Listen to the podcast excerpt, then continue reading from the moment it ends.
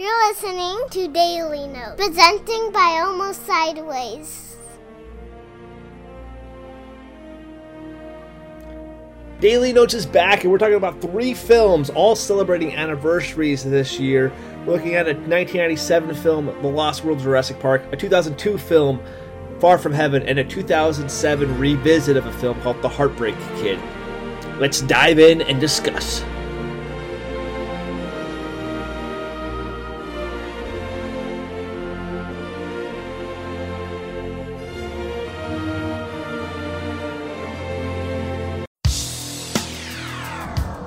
Good evening, ladies and gentlemen. I drink your milkshake. If you only knew the power of the dark side. You have my curiosity. Now you have my attention. This is how I win. Shall we begin? Hey everybody, welcome back to the Almost Sideways Movie Podcast. My name is Adam. These are my daily notes where I have fun conversation about films. Haven't recorded a daily notes episode in a little bit. I actually had this week off. I uh, watched some movies. I should have recorded probably a couple podcasts, but again, I took a vacation, just staycation here, and we got a lot of stuff done around the house. We celebrated my wife's birthday. Got some good news. We uh, just announced, we are officially announcing that uh, my wife and I are expecting our second child, so it's huge, huge news. Uh, but I wanted to kind of recharge my batteries from work because summertime's coming up and I'm going to be doing a lot of work during the summer. And I watched some movies I wanted to watch, but there's a couple movies that I specifically wanted to do for this episode uh, because a couple things are happening. Um, obviously, I mentioned Far From Heaven. Far From Heaven was uh, one of those blind watches that I've been putting off to review and watch. But I know I spun the wheel for that film a long time ago, and I, I, I gotta review that film here. So I'm really excited to talk about Far From Heaven with Julianne Moore. Conveniently enough, another Julianne Moore film will be reviewed today too, a 1997 film, and that is Steven Spielberg's The Lost World of Jurassic Park. We're diving back in the journey with Spielberg. I didn't really do too much last year with it, uh, with Daily Notes. Uh, and it's perfect timing because Jurassic uh, Jurassic World Dominion is coming out in a few months, I believe in July. I kind of want to review all the other Jurassic Park movies. I've currently already reviewed Jurassic Park, the first film. Uh, check the description box down below. I'll leave a link to the YouTube link there so you can check that review out. I did that with Loretto of the Film Geeks podcast. But also, I want to look back at another movie that I don't recall too much, but I know I didn't really care for it. It's a 2007 film called The Heartbreak Kid. I was kind of scrolling through some stuff. It's like, oh, I, I, remember watching that at one point. Don't know any, don't remember anything about it other than it's Ben, a Ben Stiller, uh, Malin Akerman Farrelly Brothers film. So, uh, not a it should be an interesting conversation. So three reviews today, and just on the going forward, plan on eventually getting a Jurassic World three review, uh, Jurassic World and Jurassic World Fallen Kingdom reviews leading up to uh, Dominion. I really thought that I just really want to talk about those movies because I, I, I, like Jurassic Park the franchise, but and then we'll also do another uh, uh spin of the wheel to see what the next blind spot is. Uh, anyway, uh, so anyway, let's dive into the Lost World of Jurassic Park.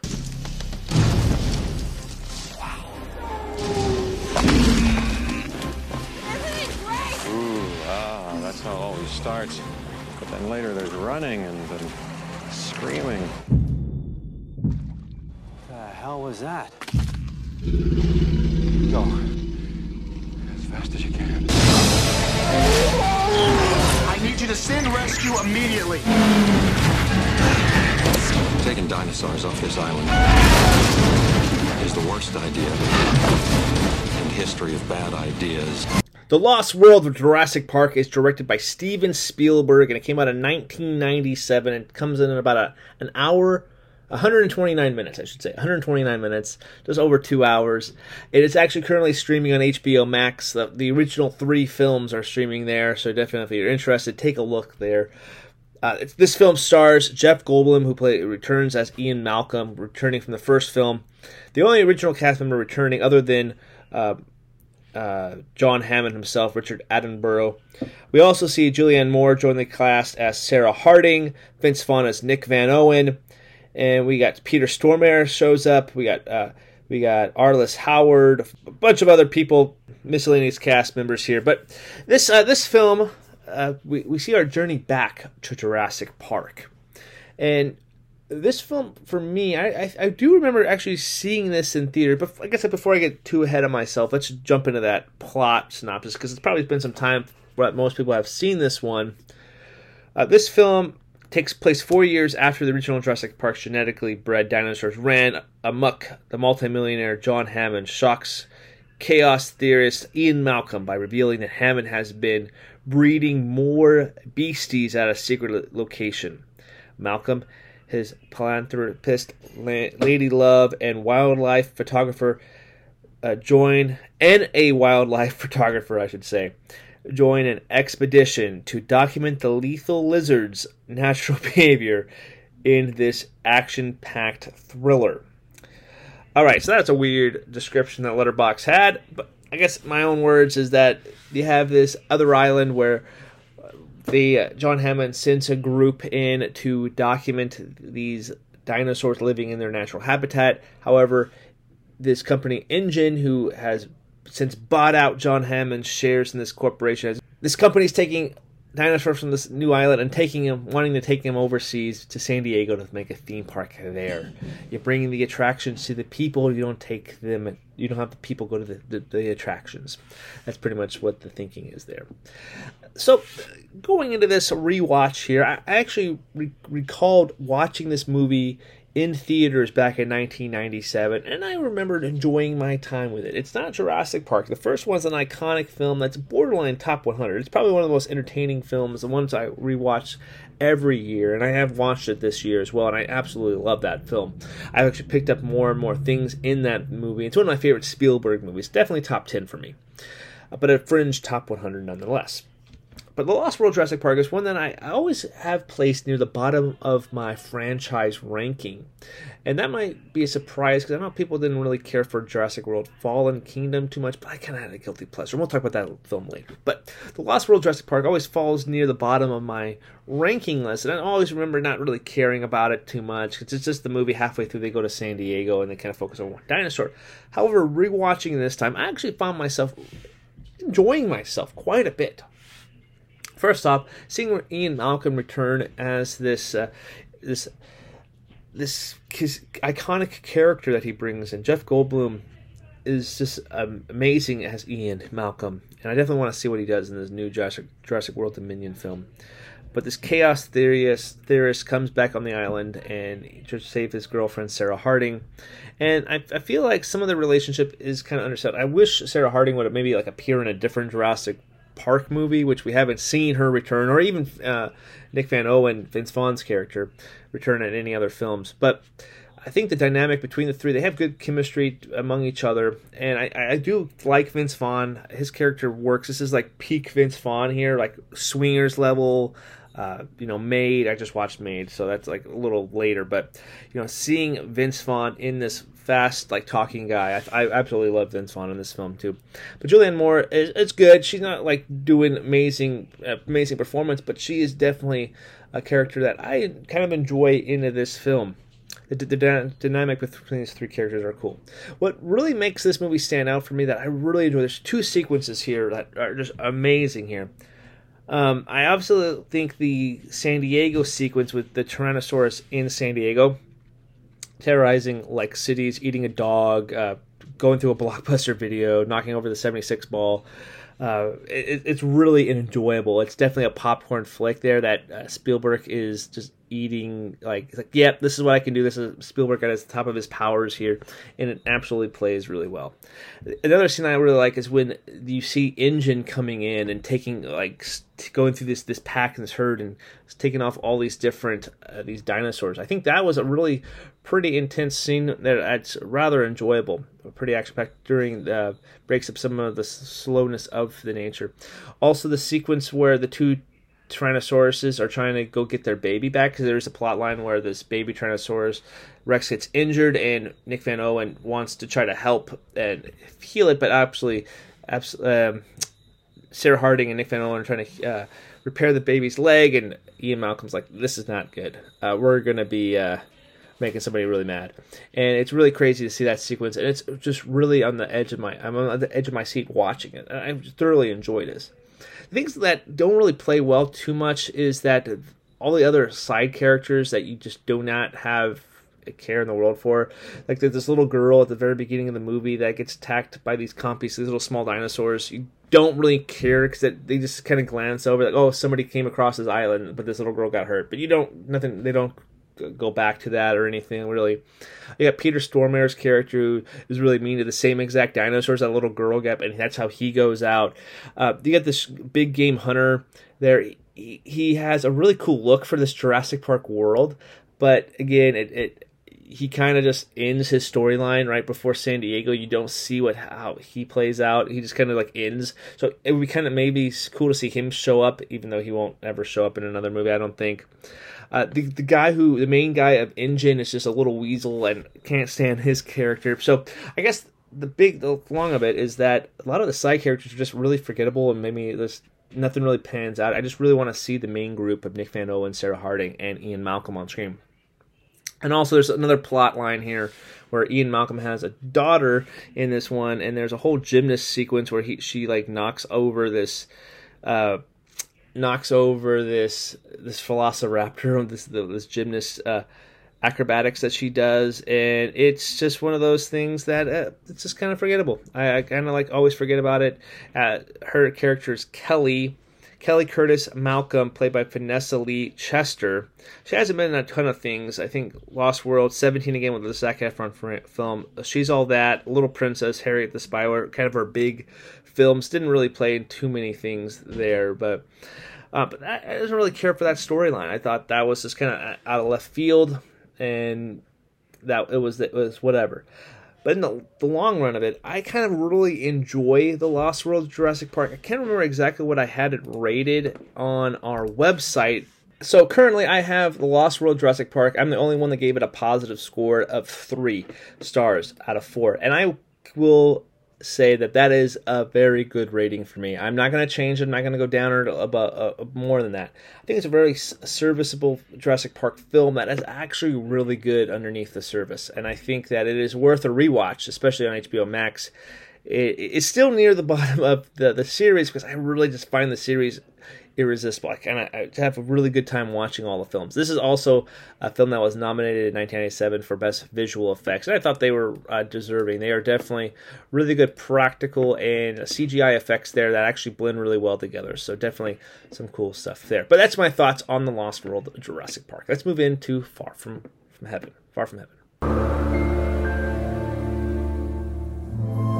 Feels like there's no one left in the world that I can talk to. Sometimes it's the people outside our world you confide in best.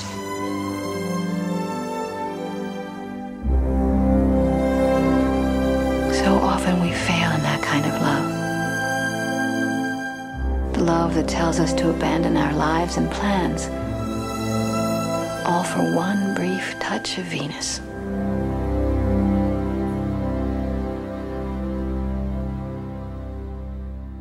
Going back 20 years now, we are looking at 2002's film Far From Heaven, directed by Todd Haynes and stars Julianne Moore, Dennis Quaid, Dennis Hayes Haysbert, and Patricia Clarkson, as well as Viola Davis appears in this movie too.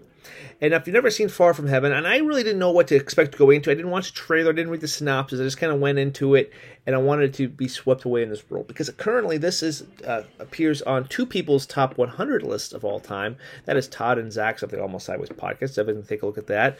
But anyway, the uh, this Todd Haynes film, uh, the synopsis here on Letterbox, it basically says in the 1950s Connecticut, a housewife faces a marital crisis and a mounting racial tension in the outside world. I think that's a pretty good description of this film without getting into too much details. And what really liked about this film was the authenticity that Todd Haynes brought to this world. It definitely felt like an homage to 1950s filmmaking, as well as other films I've seen in that era. It really plays off just like something that you would see from the 1950s. Julianne Moore is kind of amazing in this movie. She completely uh, transcend, transcends a performance here that is overlooked in 2002. I don't believe she got an Oscar nomination, and I will double check as I'm talking currently. Uh, but what what she was able to do with this performance was give me something that I felt. She gave me these uh, conflicting thoughts and viewpoints that made my uh, mouth drop. Her performance here was one of my favorites from the early 2000s, and I, I liked a lot of movies. Actually, dang it, I, as I say that, she did get an actress best uh, best actress nominee nomination. I guess what I should say is that I it's a bummer that she didn't win. I think that's the the bigger snub is that she didn't win, and we had Nicole Kidman for the Hours win, I believe. Yes, Nicole Kidman won for the Hours. I had not seen the Hours, uh, so maybe that is maybe I should be uh, shouldn't be talking out my uh, my butt. But anyway, uh, Todd Haynes with this film also delivers something really amazing. He he's always a very authentic filmmaker. I really liked his film Carol. I think this one, Carol and Far From Heaven, are the only two films I have currently seen. He's only done like 17 movies. Um, and yeah, I'm pretty sure this is the only two that I've seen. Carol, I really liked, really felt I felt like an authentic film, but Far From Heaven was one of those ones that you just kind of get engrossed in. It there's a lot of stuff that does happen, but it just it's very well paced. It has an amazing score, some beautiful cinematography that gets you swept into this world, and you just kind of enjoy the ride that it takes you. You feel the emotions that the characters are feeling, especially with like the Dennis Quaid character and his his little crises that he goes through that puts a pressure on Julianne Moore's character as well as their children and their Julianne Moore's relationship with uh, Dennis Haysbert's character Raymond uh, Deagan. Uh, their friendship uh, that does blossom into possibly something is really kind of significant and really just uh, innocent. I really liked their their chemistry and seeing uh, Dennis Haysbert here as not just the Allstate guy. I really liked uh, seeing him having a, a, meaty role there that uh, definitely wanted to see um, some more of. One thing I didn't really care for too much is that Viola Davis is really underutilized at this point. Uh, she blows up later on in her career, of course, but watching this movie and knowing that that's Viola Davis and wanting to see more, I think that role could have been fleshed out and maybe gave a little juicier. I don't know how you would do that, but I think Viola Davis is sorely underutilized here. Patricia Clarkson as Julianne Moore's friend of Eleanor Fine uh, plays her role uh, really well. Uh, I enjoy seeing their their camaraderie with the, among each other and seeing the how the the the social breakdown um, between the community uh, plays off, and you can kind of just feel for all involved uh, on the Julianne Moore side. That is, in the um, and uh, Dennis Haysbert side of things. Uh, Dennis Quaid uh, is fine in this movie. I think this is one of his better performances. Uh, but you're really not really focused on him. You're really focused on Julianne Moore, and I think she really drives his vehicle all the way to the bank here. And currently, actually, it's my number four film of 2002. I just updated this my top 10 list from that year recently because of the movie that we deep dove a couple weeks ago called 25th Hour, the Spike Lee Spike Lee joint. But currently, as of now, uh, this is my number four film of uh, 2002. I, I would also say this is a Fringe Top 100 movie. I guess I would, if we redo that, this could possibly make it. It's really dang uh, amazing, breathtaking film. But Far From Heaven will fall, fall at number four currently, right behind 25th Hour, and right before Catch Me If You Can. So my updated top 10 list of 2002 is Minority Report, Spirit Away, 25th Hour, Far From Heaven, Catch Me If You Can, Lord of the Rings, The Two Towers, Red Dragon, One Hour Photo, Gangs in New York, and Road to Perdition. It knocks out this film, and 25th Hour, I guess, do knock out 8 Mile and Frida. Frida I really like too, Salma Hayek. But anyway, that is my thoughts on Far From Heaven. Really enjoyed that watching and definitely see why Zach and Todd have it in their top 100. So let's move into a rewatch of a film I did uh, this week that came out in 2007 at Jodie. She looks great, huh? Yeah, she looks really good. Come on. You had five years to pull the trigger with Jodie. You had plenty of reasons for calling it off. I think there's been a mistake because that's the kids' table. That's not the kids' table. That's the singles table. Seriously, I had to kiss a few frogs before I met my prince. What if the guy who could never commit Just the idea of marriage is just so permanent. finally took a chance? How did you get into environmental Researching? research? I wanted to do something that I really love. She's gorgeous, fun, she's a great person. At some point, you're just gonna have to close your eyes and jump. I've only known her for six weeks. You should be thanking God that a woman this fantastic would even consider you. You may kiss the bride. Can you believe it? I finally took the plunge. I got the next three weeks off. We're road tripping it down to Cabo. You got a pretty good voice there. You're gonna be hearing a lot of it for the next 40 or 50 years. Yo, I'll tell you what I want, what I really, really want. So much, shake your body, baby, do that conga. No, you can't control yourself any longer. They're so cute. That's us in 10 years. I hope it's more than 10 years. You're probably right. I'm really bad at math. Anything fast! Ah! Honey, come on! You had a. You snorted. That's how I got the deviated septum.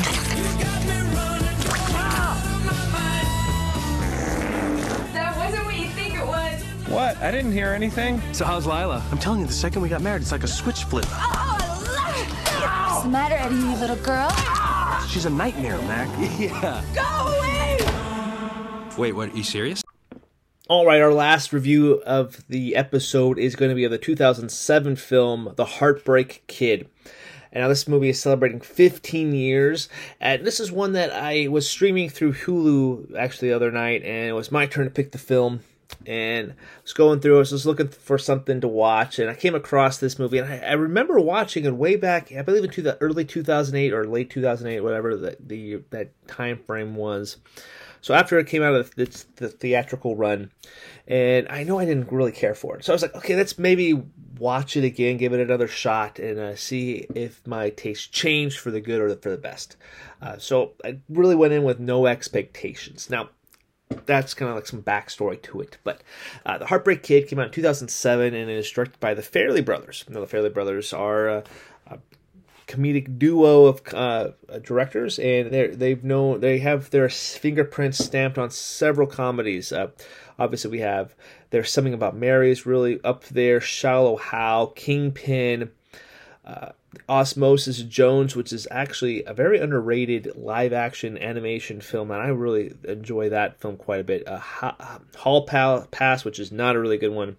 Uh, Dumb and Dumber was what's uh, a Peter Farrelly movie, which is probably the most uh, iconic Farrelly Brothers film. I would say that, and um, there's something about Mary, uh, and Peter Farrelly also, I guess, is synon- synonymous with.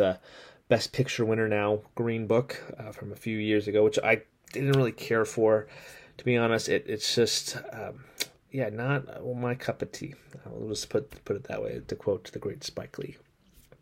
Uh, but anyway, Heartbreak Kid uh, stars Ben Stiller and Malin Akerman, Michelle Mona- Manham, Jer- Jerry Stiller, and Rob Guthrie. Goodry as well as Carlos Mencia.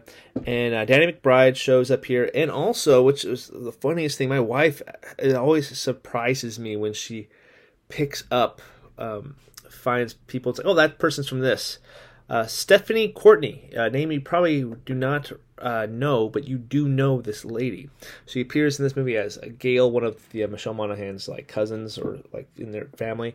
But uh, if you don't know that name, uh, she's Flo from the Progressive ads. She appears in this movie. That's just pretty cool. That's probably my, one of my favorite little things about this movie. But anyway, the Heartbreak Kid. Uh, she is uh, roughly the um, synopsis on Letterbox is uh, Eddie was at the 40 year old confirmed bachelor finally says I do to the beautiful and sexy uh, Lila.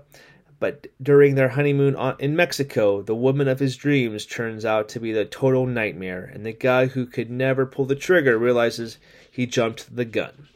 Uh, so, I do remember this premise watching this. I believe I checked this out from the library, and I really care for the comedy. And maybe because I'm not a huge Farrelly Brothers. I, I like Dumb and Dumber, but I've only seen it like a less than a handful of times, and it's fine. I think I'm more of a there's, there's something about Mary fan. That's my favorite film from theirs, and that's about it. I, Shallow Hal is pretty decent, but uh, it's not a huge. Their comedy doesn't really hit me. Uh, so anyway, rewatching it this time, I actually had a couple chuckles at the beginning, some couple laughs at the uh, beginning of the movie, and that's mostly from Rob uh, Guidry, uh, his character. I thought his, uh, who plays Mac in this movie he has a real fun relationship with um, uh, Ben Stiller's uh, Eddie character. Now, the the things I liked about the movie. Uh, the credits were amazing, uh, but no, Rob Guidry's character, I think uh, he plays this, this friend of Eddie, and he's in this relationship that is he's puts up the smiley face and happy wife, happy life guy, and it, it works. His comedy works for it, and I really liked that his parts. But that's I, I don't know. I I think what this movie tried to do because it was a remake of a 1972 film, I believe. Um, they try to have a premise where they can get Ben Stiller to go on vacation, do like an Adam Sandler thing before the Grown Ups really was a, a thing. But what Ben, I, I, don't know, is Ben Stiller overrated? I, I, I I don't know. He's he's good. He has some really good movies like the Royal, Royal Tenenbaums, which I haven't watched yet. Night of the Museum. I like Tropic Thunder. Walter Mitty is actually pretty decent. He's at his appearance at Anchorman. I like Dodgeball. There's some really good roles, but there's some ones that where he's just like the focal point. I, I don't they don't connect with me, and a lot of this humor just was not uh, really good. The funnier parts were in the beginning of the movie, and then it just becomes a complete like uh, just unbearable watch.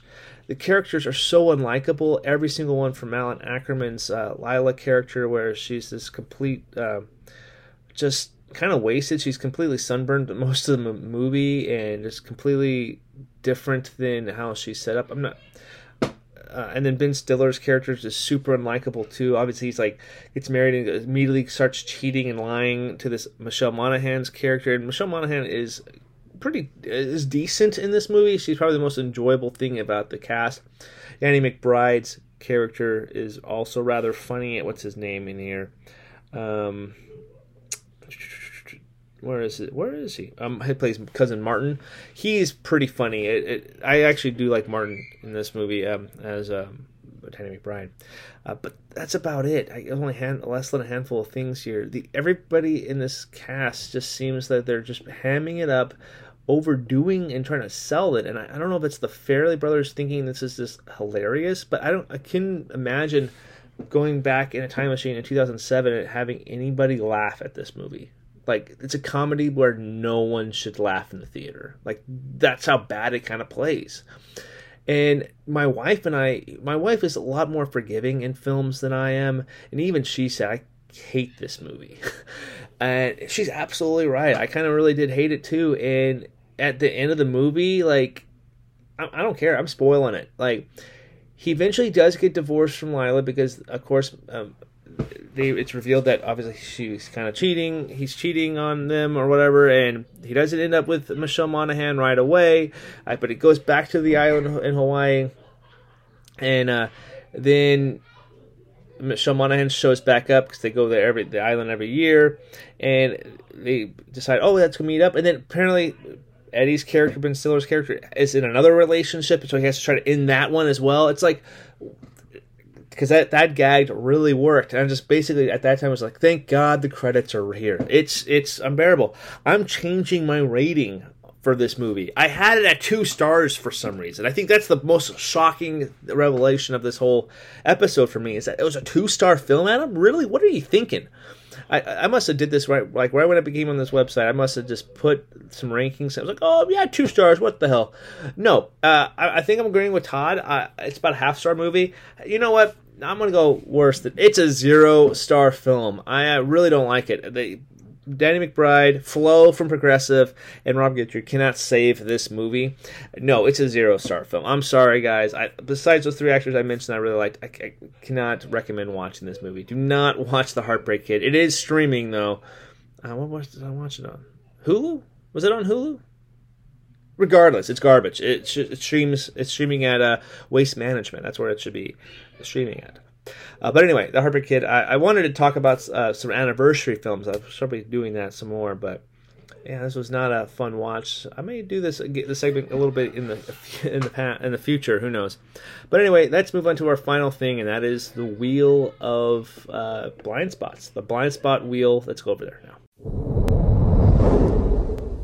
So we are back here with the blind spot mystery wheel, where I put a bunch of years that are all celebrating anniversaries, dating back all the way to 1982 uh, ranging from 1982, 87, 92, 97, 2002, 2007, 2012, 2017, and also big blind spots are on there. Movies that are major oversights in my uh, watching uh, library filmography that I haven't watched yet, and also Steven Spielberg. I want to get back into the Spielberg reviews because there's some blind spots there I haven't seen of his that aren't celebrating anniversaries, and also some big ones that I just want to talk about again.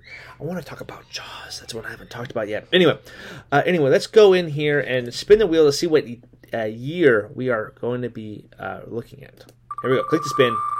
Shuffled it up. Hope we get something good. All right. Yeah, okay, there we go. Okay, I can dig it. We have the year is 1992. We're going to journey back to 1992. And uh, let's go see. Let's put some movies in. Let's put at least 10 movies in this list, and we'll see what it is. All right, so I got about 11 films from 1992 that I have put on. I obviously I put on a bunch of like Oscar nominated stuff, but also some just random ones that I do want to see from 1992. So a lot of stuff that may not appear on this list, and who, who knows? If I get 92 again, there'll probably be different ones I put on. But anyway, these this current batch of 11, I have Malcolm. No, I have Chaplin. A River Runs Through It. Malcolm X. Death Becomes Her. Mr. Baseball. Scent of a Woman. Unforgiven. Under Siege. Patriot Game. The Patriot Games. The Crying Game. And Basic Instinct. I haven't seen any of those films. Uh, there's a couple ones, obviously, I really want to see. Basic Instinct is what I'm hoping we get right now. Scent of a Woman. Under Siege, which is a Steven Seagal Oscar nominated film.